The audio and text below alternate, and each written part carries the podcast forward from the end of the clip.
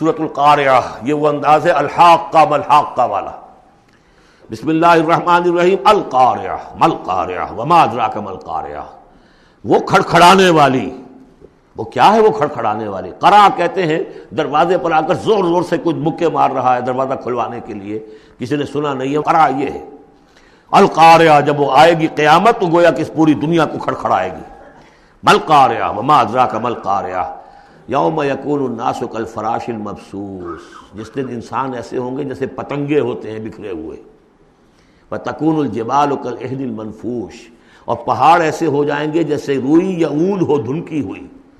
فاما من سکولت موازی ہو تو پھر جن لوگوں کے نیکیوں کے پلڑے بھاری ہوں گے۔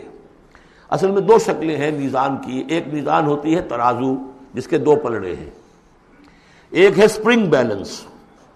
وہ ایک ہی پلڑا ہے اس کے اندر تو، وہ تو اس کے اندر جو بھی اسپرنگ ہے وہ بتاتا ہے کہ یہ اس کا وزن کتنا ہے۔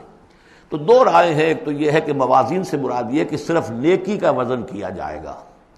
اور دیکھا جائے گا وہ ریکوزٹ لیول تک ہے یا نہیں۔ تو اس کی جو موزون ہے نیکیوں کے موازین، وہ اگر بھاری ہے، ایک معیار ہوگا، اور معیار بھی ہوگا ہر شخص کا انڈیویجول لا نکلف اللہ نفسن اللہ مساحا اگر اس کے اپنے شاکلہ، اس کے اپنے جینز اس کے اپنے جو بھی ماحول کے اثرات تھے، ان سب کی رعایت کرنے کے باوجود ایک مطلوبہ مقدار تک نیکی کا ان نکل آیا۔ فاما من سکولت موازین فہو فی عیشت راضیہ وہ ہوگا بڑے عیش کی زندگی میں، جس میں اس کے لیے رضا ہی رضا ہے، راضی رہے گا۔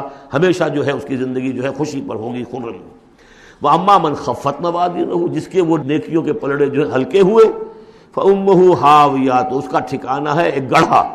وما ادرا کا ماہیا اور جانتے وہ گڑا کیا ہے؟ نارون حامیہ آگ ہے، دہکتی ہوئی۔ اللہ ماجرنا من النار۔ یا مجیرو یا مجیرو یا مجیر بارک اللہ لی ولکم فی القرآن العظیم، و نفعنی و ایاکم بالآیات و ذکر الحکیم۔